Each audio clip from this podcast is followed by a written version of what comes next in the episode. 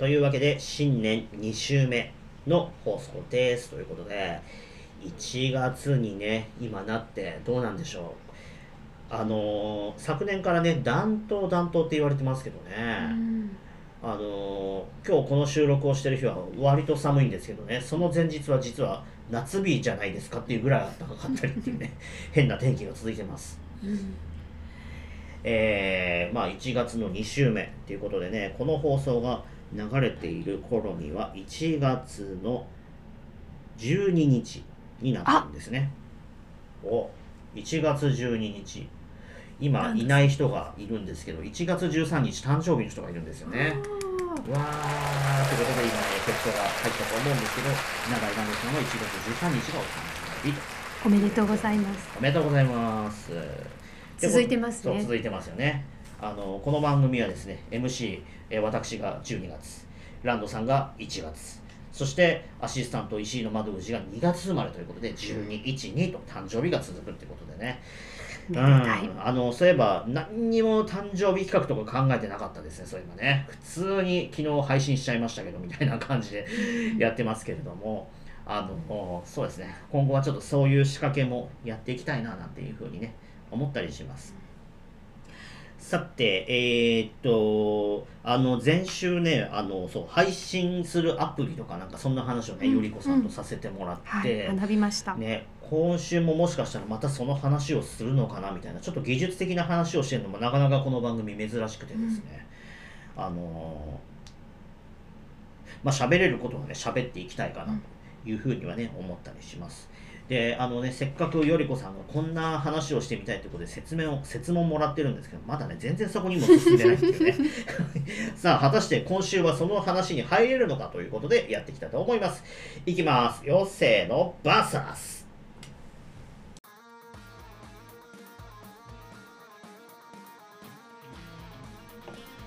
というわけでこの配信をしている1月12日ということで今日もゲストさんにお越しいただいてます。よりこさんです。よろしくお願いします。よろしくお願いします。ではすみません。繰り返しにはなりますけれども、えー、と自己紹介をお願いします、えっと FM カオンのアナウンサー講座で 朝宮さんと共に同期ではい。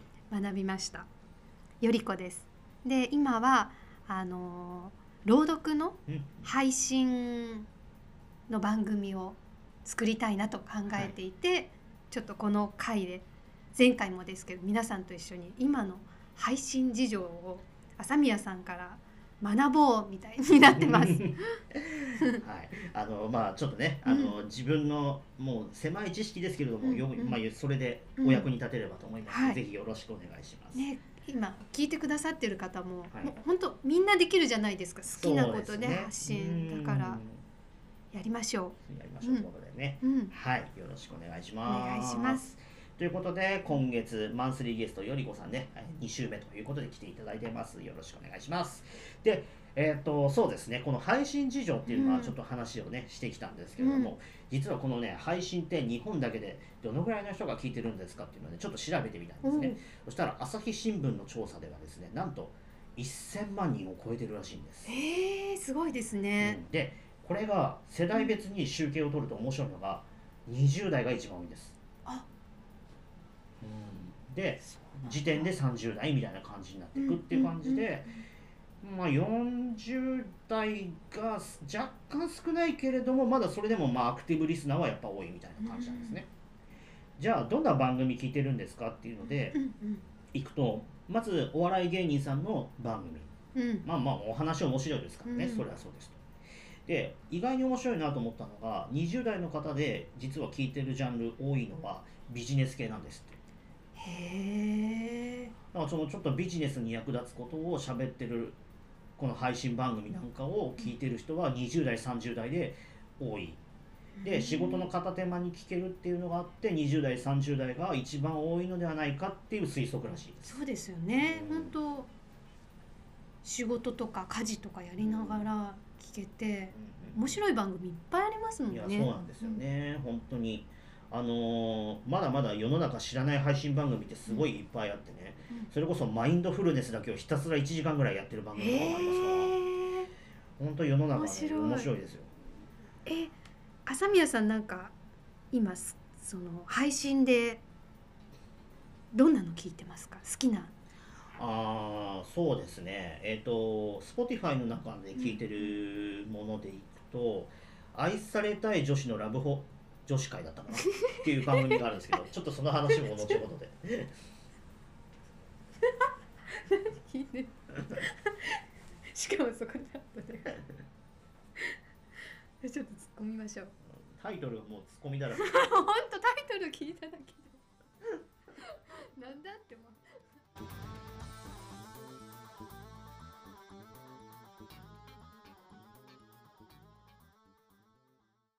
カフェメニューで一息。英会話チャットで異文化交流。さまざまな個展も開催。ちょっと池袋で面白体験してみませんか？そんな楽しい場所カフェドーナツ。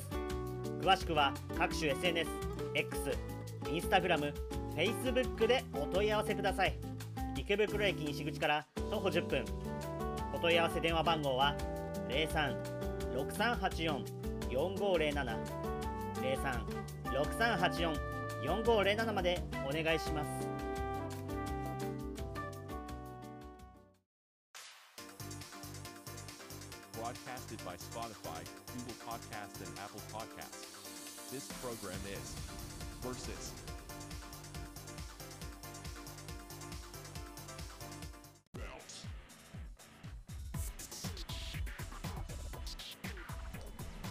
さっきねこのタイトルを聞いてすげえ吹いてない2人がいてね面白いなと思って見てたんですけども。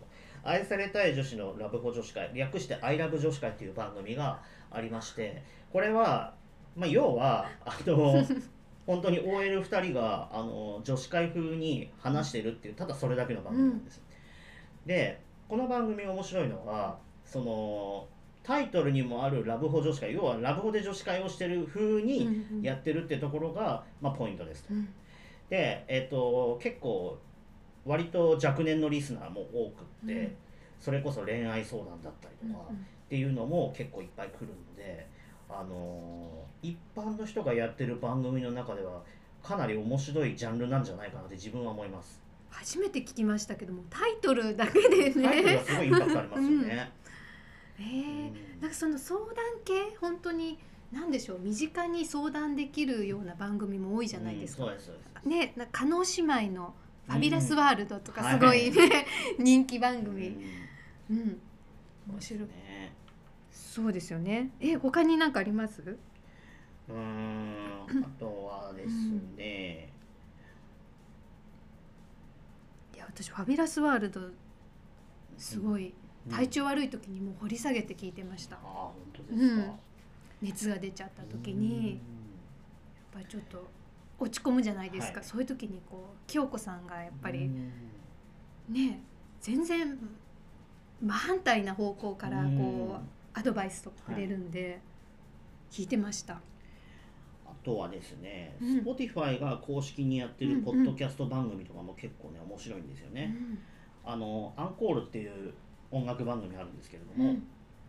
これは月替わりで、えー、とそのアーティストさんにうん。実際インタビューしてその人たちがリリースした、まあ、アルバムだったりシングルだったりをあの語ってくれるっていう番組があります。うん。でちょっとだいぶ前になっちゃいますけども乃木坂46がやってた時のアンコールっていうのもあるんですけども、うん。これも結構面白かったですね。まるでだから本当に乃木坂のメンバーが、あのーラジオでそのニューアルバムのことについてじっくり語ってるみたいなのを60分やってるっていいいですね。うんそうなんですよ。今そういうのがうん。配信で聴ける時代なんだなっていうのを思う。やっぱり時代だなって思います、うん、私もその、まあ、朗読はまずやりたいんですけど舞台も好きなので、うん。なんか人となら舞台の話が聞ける番組とかうん。もいいなっていう、うん。やっぱ舞台って見に行く人は行くけどチケットを買って行ってみないと分かんないじゃないですか、はい。なんかポスターだけとかじゃ全然、ですね。その事前にあの舞台人から話を聞けるとか、うん。そういう番組ななんでしょう。しかも生の声っていいじゃないですか、はい。舞台の人方のそういうのもいいなと思うんですけど朝宮さんはなんかこのバーサスの次ならどんなラジオを作りたいとかあります？ざっくりでいいんであんまり詳しくね。ああうんと構想はあります、うんうんっていうのも、ううんん、とこれまあ前にちょこっと話をしたかもしれないですけども、実はバーラジはうん。2024年の4月に大改版大改編を考えてまして、うん。というのも、えーよく昼にやってるワイド番組帯のラジオうん。みたいな感じのものを作ろうとしてるんですね。うん。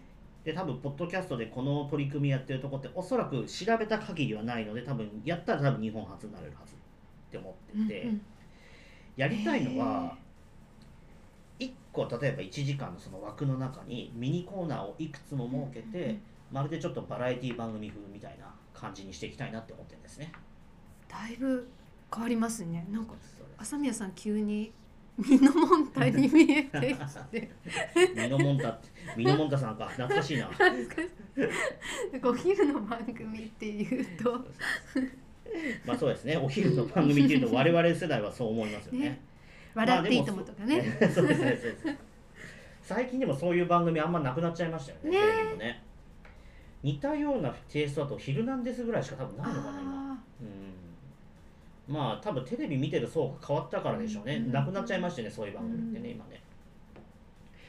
そうなんです。あのーターゲットにしてる世代としては自分とほぼ同世代よりもちょっと下ぐらいかなと思っていて、うん。うん昼休みにちょこっと聞いてもらいたいなとー思ってるんですよ。うんだからやっぱりビジネスマンがちょっと昼休みに聞いておなんか面白いことやってんじゃないみたいな感じになってもらえたらいいなっていう構想です。へえそうです。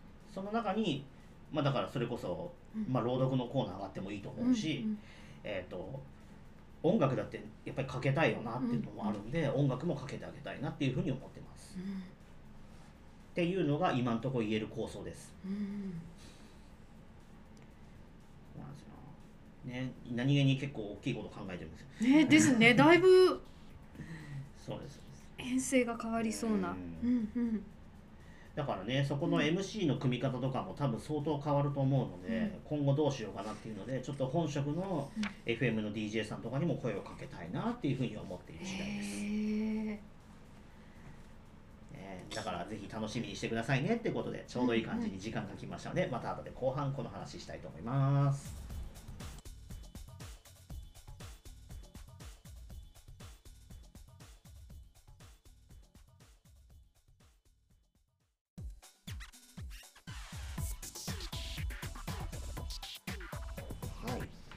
ことで、さっきね、ちょっとそんな、えーポッドキャストの番組編成を大きく変えますよっていうちょっと予告をしました。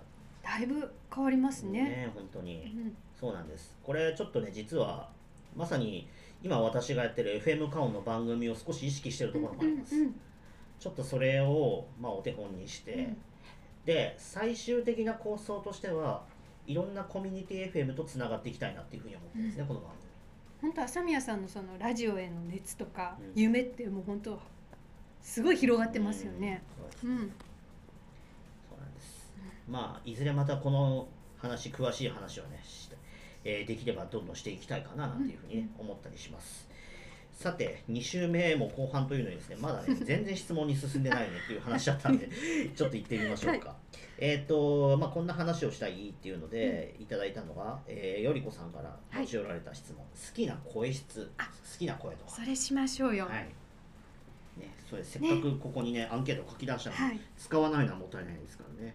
じゃあまずよりこさんから聞いていきましょうか。はい。これさっきね本当何分？3分もないぐらいでドンと朝宮さんと一緒に書いたんですけど私はまず何と言っても薬師丸ひろ子さんおーなるほど。はい。いい声ですよね。うん、そうですよね。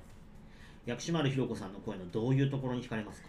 いやもうなんかあの声が映画館とか映画館にわざわざ行って、うんあの声がこう響き渡ったら素敵じゃないですか。う、ん。うん、歌もねお上手ですし、うん。うん。はいはいはい。選定いきました。ではうん。朝宮さんのはい。一発目は、じゃあねまず自分は声優さんからうん。ってことで、えー、タレキツトムさん。ほタレキツトムさんご存知ですか？すみません。もうタレキさんは超有名なナレーターですね。ああナレーターさん、はい、えー、我々の世代でいうとガチンコのナレーターさんって言った方が多分分かりやすいかもしれないです。ガチンコってあの TOKIO がやってたあはいはいはい。あのナレーターをやってたのがタレキさん、あのとんでもない事態にとかでうよくやってーん。たあの特徴的な声がタレキさんです。さすがの人選一発目。へええ次の方は？えー、じゃあもう一人はい。も声優さんですね、うん。立木文彦さんですね、声優さん、はい、立木さんうはん、もうこの人も聞かない日はないんじゃないかぐらいもうすっごいいろんなところで聞く声ですね、うんうん。えー最近の著名的な番組で言うならば「イッテ Q!」のナレーターです。あ妹次のチャレンジみたいな感あじで言ってるあの人です。へー。です。タレキさん立木さんは本当に好きで。うんううんん。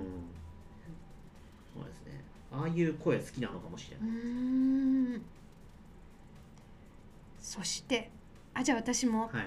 次はで次パッと浮かんだのが夏木マリさん。ああ夏木マリさんですね。うん、そして深津絵里さん。いいですね。いいですよね。深津さんなんかはもうやっぱり舞台とかもいっぱいやってるから、もうあの声を直に聞きに行きたい。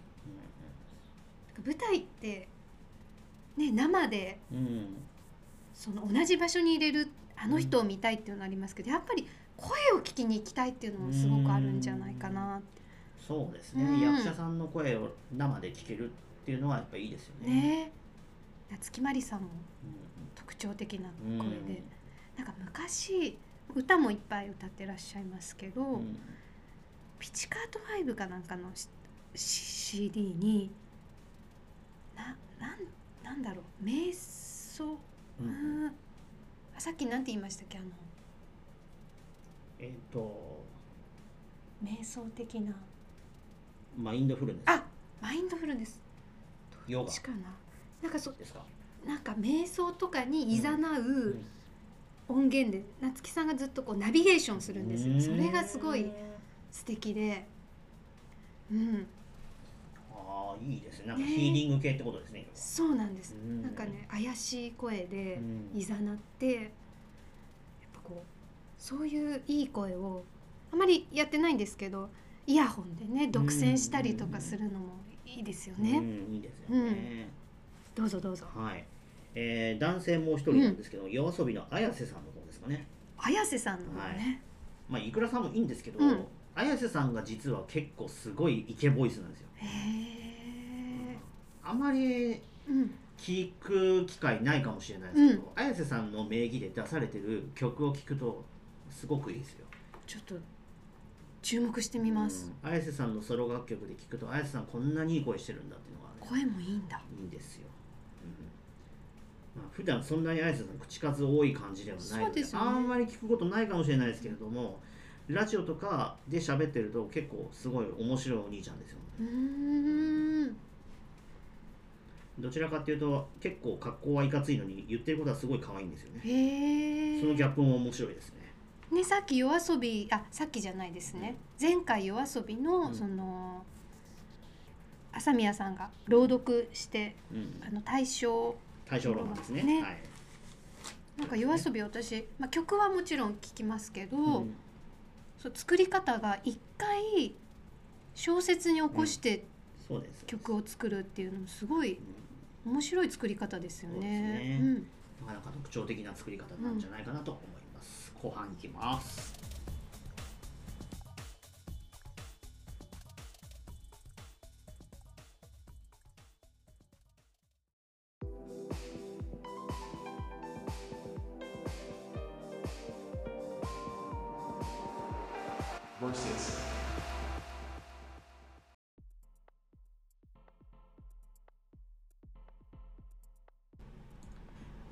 話をしてたらですねもう2週目もエンディングなんですよね。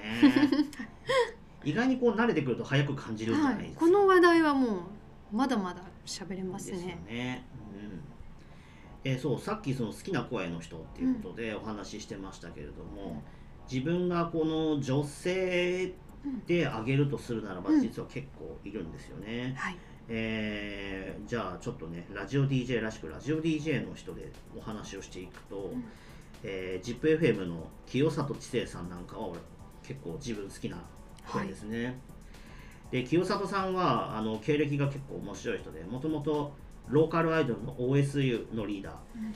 で、えー10年ぐらいやってたのかな。でそれから ZIPFM のラジオパーソナリティオーディションに受かって今はもう ZIP で2本番組やってんだったっけな、で週末はシーモさんとやってて土曜日はお一人で番組をやられてるっていう方ですね、うん。であのー見た目に見た目よりも意外にハスキーなボイスですごいそのギャップが、あのー魅力的だなっていう方ですね。見た目もご存知。見た目もご存知です、うん見た目はすごい美しいお姉さんなんですけれども、声が意外にハスキーでそこのギャップがすごい。ハスキーボイスもいいですよね。うんそうなんですよね。でまだ最近あの今年だったかな？確かまだ結婚したばっかりの人なんですよね、うんうん。まあ、この人なんですけど。あら素敵。うん。綺麗な方。はい、でもハスキーとう、いう。ん。うんいいですねギャップが。ですよね。うん。まあ名古屋東海地区で有名な方あんまり関東でお聞きすることないかもしれないですけれども。朝宮さんねうん。ローカルな曲の方もすごい知ってますからね。ってとこですかね、はい。よりこさんどうですか？え私はあとそうすると私はちょっと全体的にこう周波数の違う声の方に惹かれて、なんかちょっとう宇宙に連れて行かれるような、うん。うん、で薬師丸悦子さんとかね相対性理論うん。のもうやっぱり周波数が違うしうん。あとはあの舞台俳優の青柳泉さん。はい「マームとジプシー」とかで出ている。方もすごくやっぱり声が魅力的で2人とも朗読とかもされてますねいっぱい。うんうん、で朗読で言うと松本まりかさん女優の。ああ松本まりかさん。うん。わかりますね。特徴的な声ですよね。特徴的な声ですよね。ねとか小泉京子さんなんかもうん。昔あの吉本ばななさんの「トカゲ」を朗読する CD とか出しててやっぱり面白い活動されてる、うん。あとその松本まりかさんとか可愛い感じの声。うん。三浦理恵子さん。うん。とかもすごい。可愛い声ですよね。もう誰もがキュンとしちゃう。ん。う、うんうん。うんですね。松本まりかさんは本当にその今女優としても本当その可愛いポジション的なものを持ってますけれども、あの今ブレイクするちょっと前も実はね、結構若い時から活動されてるんあそうですよね。松本まりかさんってね。で声優さんとそうです。しても声優さんとしてもやってますもんね、だからやっぱりそう考えるとすごいマルチな活動されてる方だなって思いますよね、だってデビュー作があれですよね「ファイナルファンタジー」かなんかですよね。あそうなんだ。そう。それを聞いた時にびっくりしたんですうよ、ん。えー、あの人が女優さんかみたいな、私も知るのが遅かったんですけどやっぱり声を聞いてえ？なんかすごく吸引される声です。ねうん。え？ですね、うん。わかりますわかります、あとね、あのラジオ DJ つながりで行くんだったらば、ラッキー FM 茨城放送の煙山優さんの声なんかも結構落ち着くなって思いますね、うん。その前にやうんと番組を持ってた大島千穂さんで、まあ、もう引退されちゃったんですけれども、うん。その方の声も結構好きでしたね、うん。うん。あとはうんとまあここからちょっとアイドル枠になりますけれども、えっと麻生夏子さんとかね、うん、まあアニソンシンガーもやられてて、うん。今はベイ FM とかでね番組やってらっしゃる方ですけれども、あとはこれは完全に自分の趣味の世界ですけれども、超ときめき宣伝部の小泉春子さんの声も結構いいなと思います。はい、超ときめき宣伝あとは元ラストアイドルので、えー現不純文学少女歌劇団の奥村祐希さんとか。ね、うん。うん。なんかもいいかななんて思ったりしますかね。やっぱりそのなんだろうな好きな声質ってでも自分が持ってないものをなんかこう求めてるのかなっていうふううん。なこともちょっと思ったりしまうんうんす。結構ハスキーが好きだなってうん。ね、書きながら、大体傾向似てるなって思いました。うんうん聞いてて、うん、あー自分でやってみてね。うんはい。だからまあね。うん。なんだろうな。自分の声って分かんないですからねそうなんですよ、ね。自分の声は録音して客観的に聞くとえなんか全然違うじゃないですか。ね。本当にこれ自分なのかなと思いますよね、うん。いやでもやっぱり声がいい人ってそのなんでしょう。好きな要素チャームすごいチャームポイントですよね声。うんうん。なんか声やっぱたまにあのおじさんとかでもすごい声がいい。いますよね。いますよねでもそういう人に会うと「ん。え昔劇団入ってました?」とか聞いちゃうんですよ私、うん。なんかちょっと。う そうんですよね。ね。そう。私男性だとちょっと田島隆夫さんオリジナルラブの田島隆夫さんとか。はいとかもう本当にね低音のとか。あとえっ、ー、と Audible とかで誰？えー、あでもや中井貴一さんとかもすごいいいですようんいいねですよね。ね？わかりますわかります。とか高橋一生さんとか。うん。うん。そうですよねたまにね自分の声褒められるとすごい嬉しいんですけどただ何を褒められてるのか正直わかんないんですよ。え何をって聞かないんですか？その時。あなんかそうなんです。その時からさあどうもすみません。ありがとうございますでいつもごまかしちゃうんでねあんまり深掘りしたことないんですけど、えーうんうんなんだろうこの、喉を震わす何何かがあるのかな？うん。なんかこの辺でなうん。うん出てるような何かがいいのかもわかんないけど、うん。うん、でも正解がまだわかんないんですよね。うんうんうんね。えそうななんでしょうね。好きな声はいっぱいあるし敏感ですねそこには。うん。ですよね。うん。まあでもねそうやってあの、ういろんな人にねいい声だなって褒められるそういう人材になりたいもんですね。なりたいでですね。磨きたいですよね、うん。やっぱり。そのね。自分も今年ボイトレそのアナウンス講座の他にですね、うんもう一個あのうちの母校で、うん。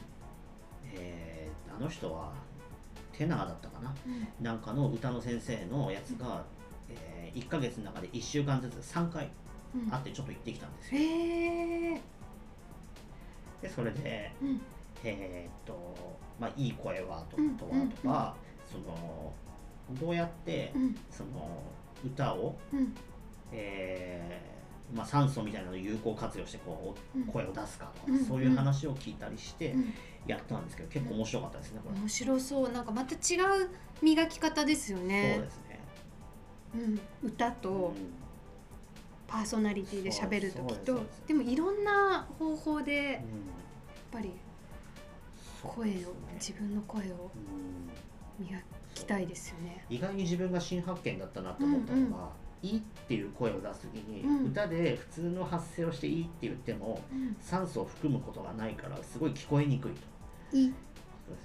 じゃあ、うん。あの口で「い」を言うっていう練習をやったら「あーえーそれでうん「い」の音が言えるようになると「い」の音でもはっきり聞こえるようになって歌が聞こえやすいみたいな。うーん口の形を変えるんだ。そうですそうですであと「あ」の発声をするときは「お」の形でうん「あ」って言うといいっていうね。うんうんうん話だったりとか。あとはその口の中にピンポン玉が入ってるイメージをすると酸素が取り込みやすいとかね、うん。そういう話もありました。へえ。ちょっと声の磨き方も聞きたいですね。はい。うん。まあ、またそれもねあのいずれうもうちょっとねプロレベルになれればいいなって思ったりするんですけどね、はい。